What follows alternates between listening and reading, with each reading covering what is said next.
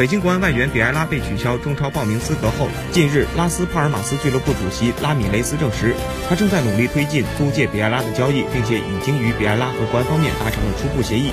目前比埃拉已经返回了西班牙，并在拉斯帕尔马斯养伤，并进行恢复性训练。下周他将返回北京进行一次体检，只要北京国安认可了他的身体状况，那么他将以零成本的方式加盟拉斯帕尔马斯。